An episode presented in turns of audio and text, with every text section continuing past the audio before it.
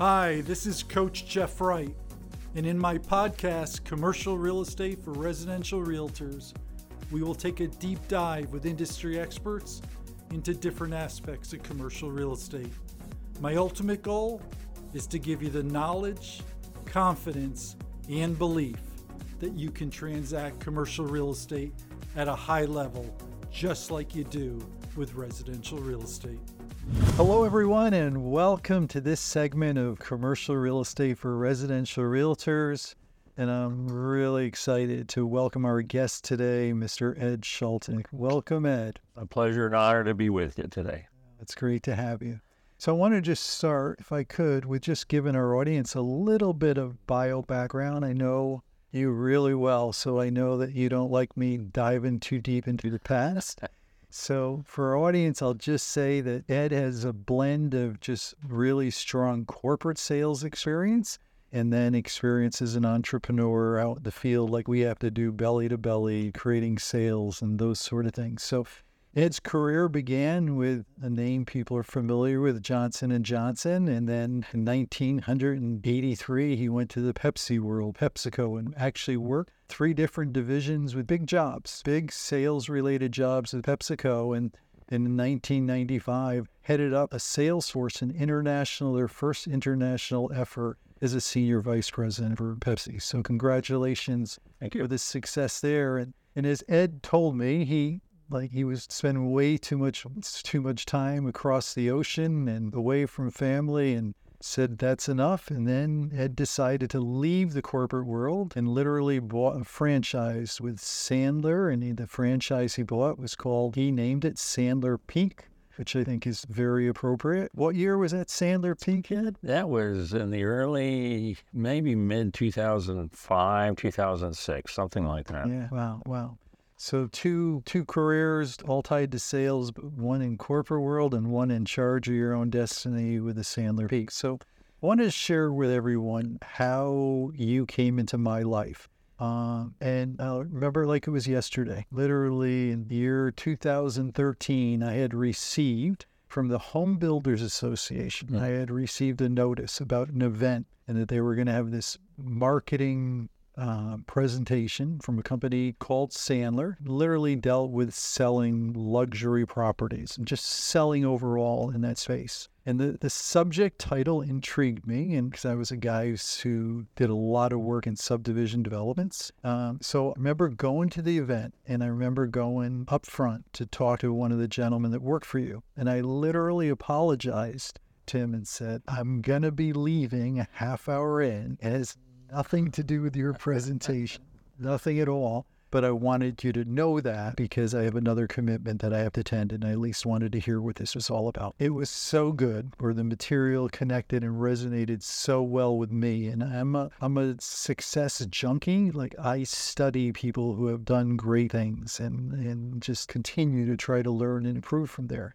And it was just an approach in so many levels that I had not heard in my career before. So I ended up at that half hour mark texting my next appointment and apologizing to them and staying to be able to listen to the rest of the presentation. And then I reached out to you, the owner of Sandler Peak, and we went on a journey. I hmm. reached out to you, said, This is so good. I want to see how you can be part of our team, your company, how you can get involved with us and really train the things that I heard. And so we started on a journey in 2014, and we've been together ever since. And mm-hmm. it's really been an incredible blessing in my life, personally and professionally. You've elevated our team. And as you know, my real estate company has had high levels of success in Connecticut. 10 consecutive years, our real estate company has been the number one transacting firm. And I give credit in a lot of directions to a number of folks, but I give you as much credit with some of the things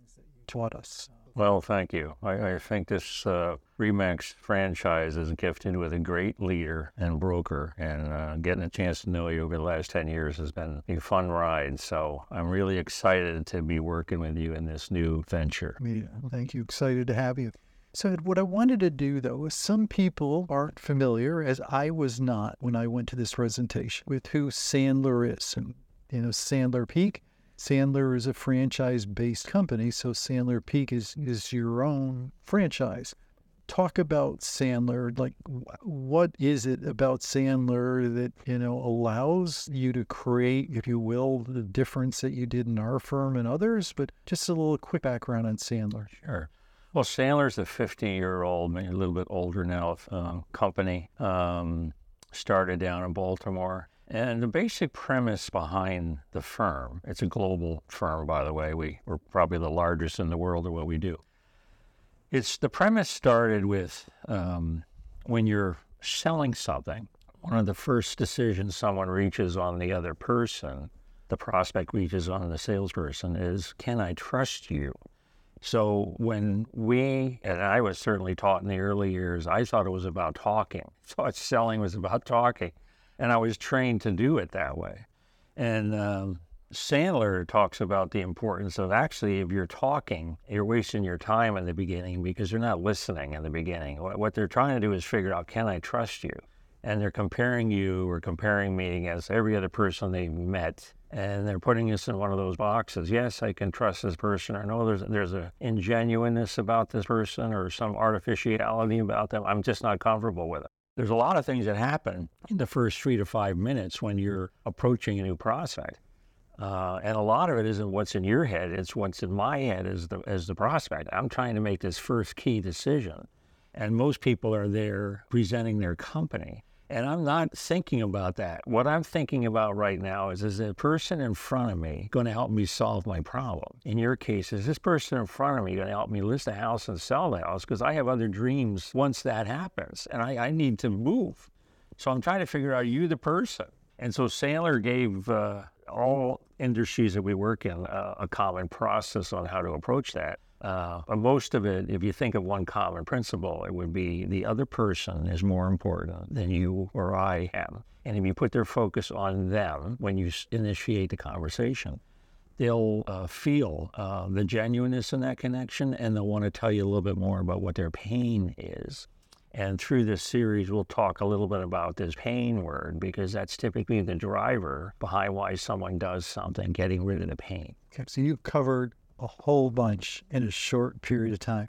So I'm going to make some comments for our audience to try to unravel or unpack what we just talked about. The first thing that I think about with Sandler World, first thing I think about having experienced this as long as I have with you, is that Sandler assumes, and both of us assume, that someone can learn the academic part. So in this commercial real estate for residential realtors, the assumption we make and we know that someone is not born a great residential agent or born a great commercial agent. They just need to be a really good, want to be a good student, want to mm-hmm. learn, have the mm-hmm. desire to do that. So we know that we can teach them. I have no doubt in my mind anybody who wants to learn this commercial real estate. But what people don't know, and this is where Sandler really helped me a lot, and I just call it how to do the what. Like, how you know, if everybody could just do the academic part and and know how to process or know how to communicate or know how to carry themselves, then everybody just go to the internet, learn how to do that, and everybody would have marvelous success. But that's not how it works. Mm-hmm. And I think from a Sandler perspective, that's a huge deal. Yeah, it's very true that uh, if, if, it was something you can just read, we would go to the internet or pick up a book, we would read it and go, okay, I guess I'm trained in this and I'm ready to go out and sell. But what's really interesting, because you're dealing with humans, right? Person calling on you is a human being. Uh, your call, you know, the human being is talking back. I have all these things in my head while I'm presenting my company to you that are getting in the way of me being able to convey what I'm trying to convey to you. So while I'm talking about my company, I'm also having my own conversation in my head. How is this going? Do I think he's receiving me? Is this moving towards a potential close or is this not going to work? And it's very difficult to have two conversations going on at the same time and stay current. By the way, you're watching everything I'm doing. I'm not aware of that because I'm concentrating on what I'm saying but you're concentrating on everything that I'm doing with my body language. And body language is very important. We've been reading that since we were kids on the playground.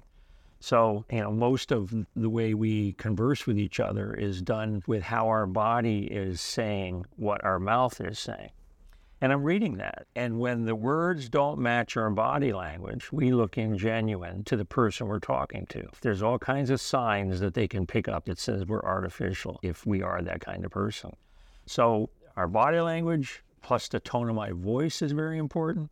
The surprising metric is only about 7% of what you and I communicate with is through words. Yet we're trained on words. You just mentioned a, a, few minutes ago that you can go online, read words, and you would leave there and, and know how to do it. But only 7% of the way we communicate is through words. So that means our body language and the tone of our voice has much more impact than the words we're choosing to use. So I'm going to transition from there and I'm going to say I made an earlier comment that in 2014, when we started on this journey, you taught me things I didn't know. So I'm going to highlight what those things are. And I think what we'll do is we'll look at each one of them. So you've just dealt with the first one. And the first one is I never understood that somebody was going to make a decision in the first three to five minutes whether they could trust me or not. And I just heard you say, that literally what they're making that decision is based on how I bring myself, so how I carry myself. And, and the number you taught us was that like 55% of that decision is just how we present, how we show up, how we present ourselves. So I often tell people, whether residential or commercial agents, if you have to fake it, like come in, have you have to bring confidence. You have to bring body language that says, "I've got this." Then, second thing for the audience, you said about the tonality and the fact that 38% is just how those words are not words are coming out, how the sound and mm. and, and then 7% are words.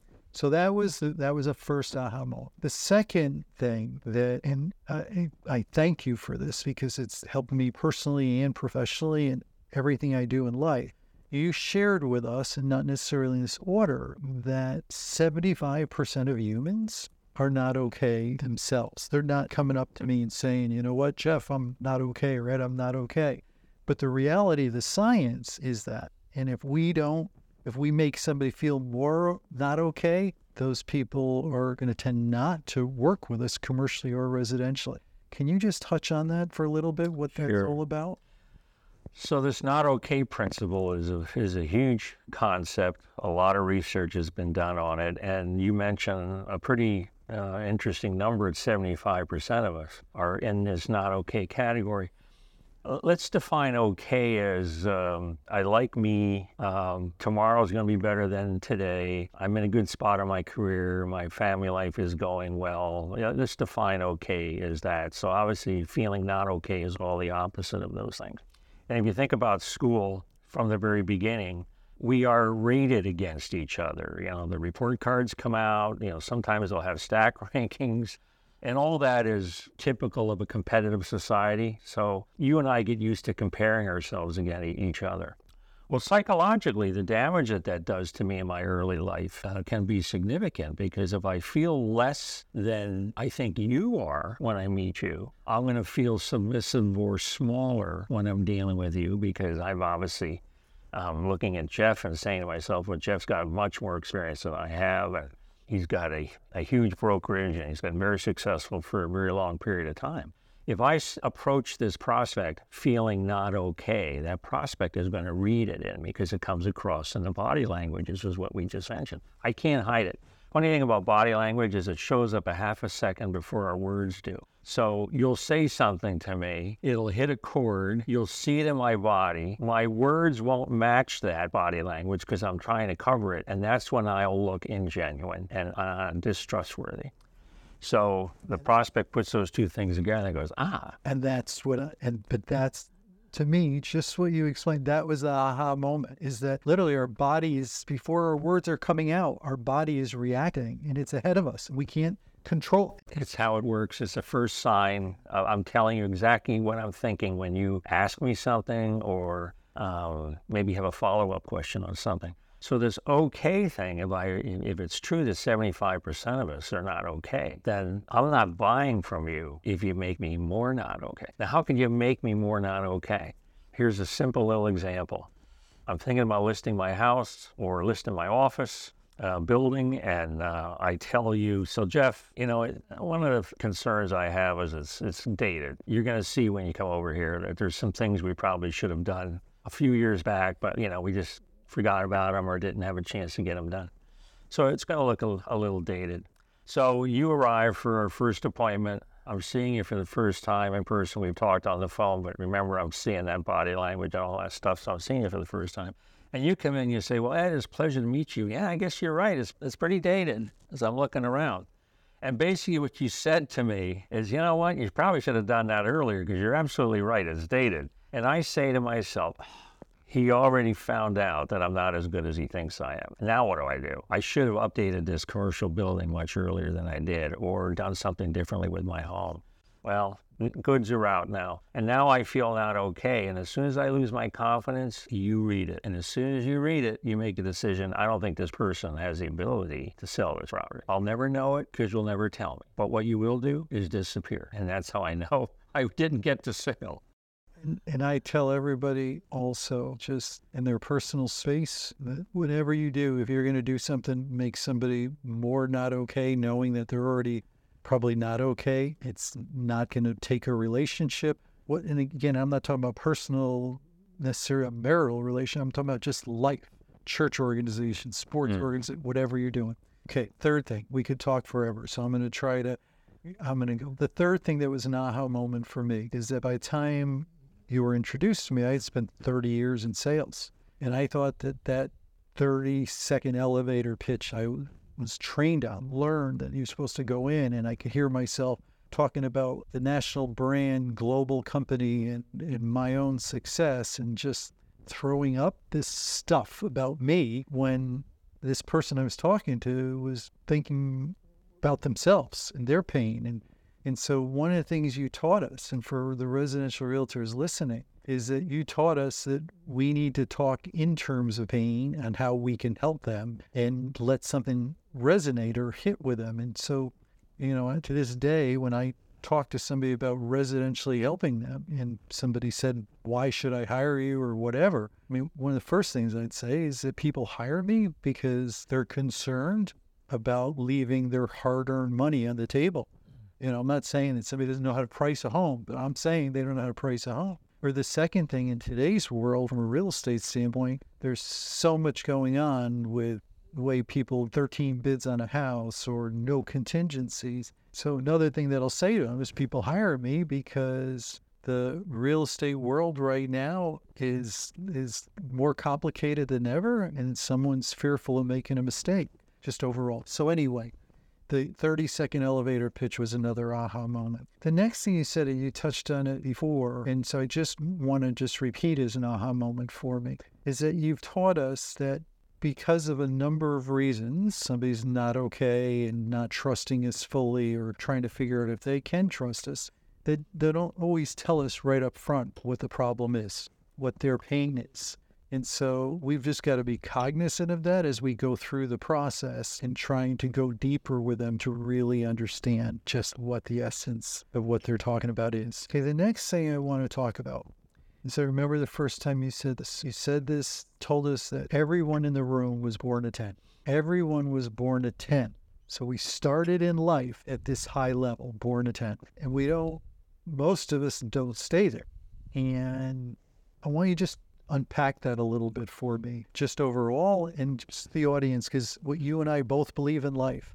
And I talk about this in our commercial real estate program, our High Risers Club program. I talk about that there's another level. Mm. There's another level. I think there's another level above that 10.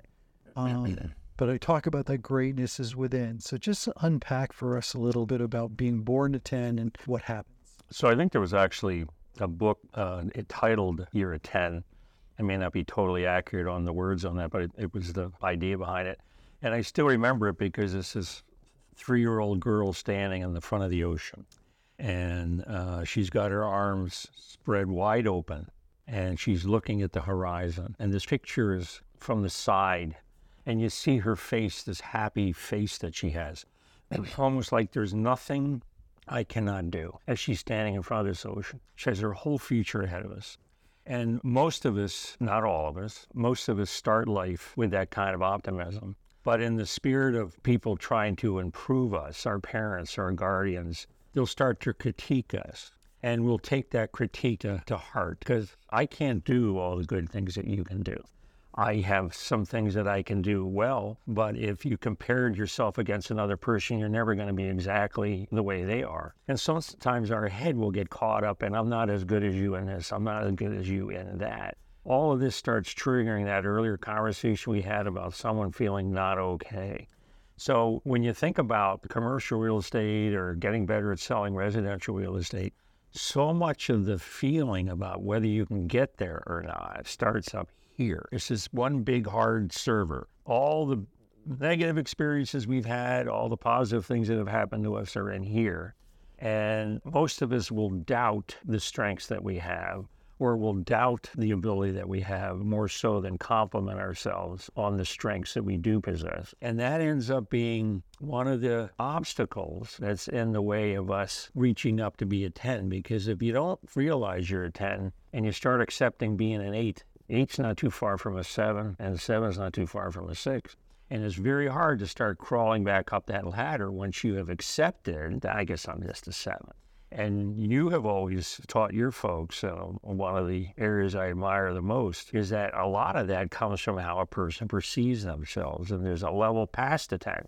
And uh, that's what a lot of this program is built on is, is getting people to unleash the power that they actually really have so they can achieve what they should in life. It's that piece past being a 10. And that's great. I mean, fundamentally, the reason why I believe that residential realtors can be successful in commercial real estate is because I call they they've been given the God given ability. They just need to unlock it. They just need to understand that they really can. And as you said, so much this program, the High Risers Club, the folks that are working with us at another level, is all geared to be able to help them understand that. Um, and, and I say this often is that it's not just the belief. Someone absolutely has to put the work. They have to have the desire mm. and they have to really want to be a great student to learn this stuff. But if they are going to do those things, there's no doubt in your mind or my mind that we can help them get to really great levels of success for themselves. Um, because we've spent both of our, our lives, our careers, doing that with folks. So I think that's just just really great. Um, anything before we end? I'll make one. I'll make a comment because I wanted to tie into something that you said uh, a few minutes ago about someone talking about themselves. I'll, I'll give you a, a parallel industry that doesn't talk about themselves, but we trust them usually as soon as we meet them. Uh, a physician, a medical physician. Now, I have never been uh, in a doctor's office where I met the doctor for the first time, and the doctor walks me over to the wall and says, I just want you to know before we talk about you, I want to tell you about me. So I went to Yale and then I did my residency at Johns Hopkins, and all my patients love me. So I'm so glad that we got a chance to meet, and I'm going to take great care of you. Uh, usually, what a doctor does, at least in all my experiences, is they sit down and say, What's the problem? How are you feeling? What have you done about it? What's the pain associated with this? And that develops this level of trust that you and I are talking about. Even though I know very little about the doctor's background, I don't need to look at the diploma. They come across to you as a trusted advisor, so we trust them. Same thing happens in commercial and residential real estate. If you come across as a trusted advisor, you don't have to walk me over the wall and tell me what your experiences have been. I will trust you and I will hook my wagon onto you because you will get rid of my pain, which is why I'm asking whether you're the right person to represent my property. Okay, I'm going to have one last question. Before I do the last question, I want you to address one other thing. Is that part of the reason why you talk about belief system or what people have told us growing up? Part of the reason why some residential realtors don't believe they can have success with commercial real estate is because they've been told you're either a residential agent or a commercial agent. They don't realize that somebody like myself never looked at it that way. And I know if I can do it, they can do it. They can absolutely have success in both. You're somebody that's moved eight times. So, did you have any understanding at all that you had to be one or the other? The industry said that, or was your belief something different? It never came into my head. Um, I, you know, as not uh, as not someone who is on the selling side of real estate, I, have been on the buying side plenty of times, having to move around enough. I was interested in trying to understand does this person have the ability to represent me in selling this property? Because I'm basically taking my dreams and aspirations of the last, in most cases, three to four years before I was moved again. And I'm handing it to you. And I'm, I'm, I'm giving you all the responsibility of this. So I was trying to make a decision can you do that for me? It never dawned on me that you wouldn't represent all real estate in the particular area that I was looking at. I'm remember I'm speaking as a prospect, not as a real estate uh, professional. But it would never dawn on me if I had an office complex or a restaurant or another kind of building, I would think it would be quite natural to go back to you because you represented my home so well. So when I have seen that, and you and I have chatted about it, I find it so odd that uh, an agent wants to take themselves out of half or even more than half of the business in a particular market and say, I'm only going to represent homes. Because if I trusted you to list my home, I'm going to trust you to list my business. That's the way I would look at it. And um, that's why I'm so glad that you're, you're going to take this content and help folks do both because their commissions are going to go up. Compensation obviously is going to go up they're going to be represented as the trusted advisor of real estate. And if you're going to be in a business, why not be the trusted advisor? And the market expert, as I say. But I agree. So, last question. Ready? Do you have any doubt in your mind that a residential realtor can successfully transact commercial real estate? I, I see no obstacle that a residential agent can't overcome to sell commercial real estate. Um, it does take understanding the content, which I think you've done a great job putting the content together a lot of their challenge comes from how they see themselves and that's where the mindset content that we'll be working on will help help uh, improve that but there's no obstacle that I can see that would stop a residential agent from being successful in commercial. There's as much a need out there in commercial as there is in residential. And uh, it seems like if I were a real estate agent, I probably want to do both. That's right. And you know, you said that was the last question. I'm going to make one last comment other than thank you is that you touched on the way our program, the way the High Risers Club works, which is all about commercial real estate for residential realtors, is not just learning the language of commercial real estate and how to transact it, but the mindset component mm. that really ultimately, to me, makes the ultimate difference for someone's success. You've been great, my friend. Once again, thank you so much. Appreciate it. It'll be fun working with you. Always has been. Thank you. Thank you for taking the time to listen to this episode of Commercial Real Estate for Residential Realtors. As a reminder, please subscribe to this podcast to receive new episodes as soon as they are released. For more information on me, my team, and my educational programs, visit my website at www.coachjeffwright.com. Thank you for listening, and here's to your success.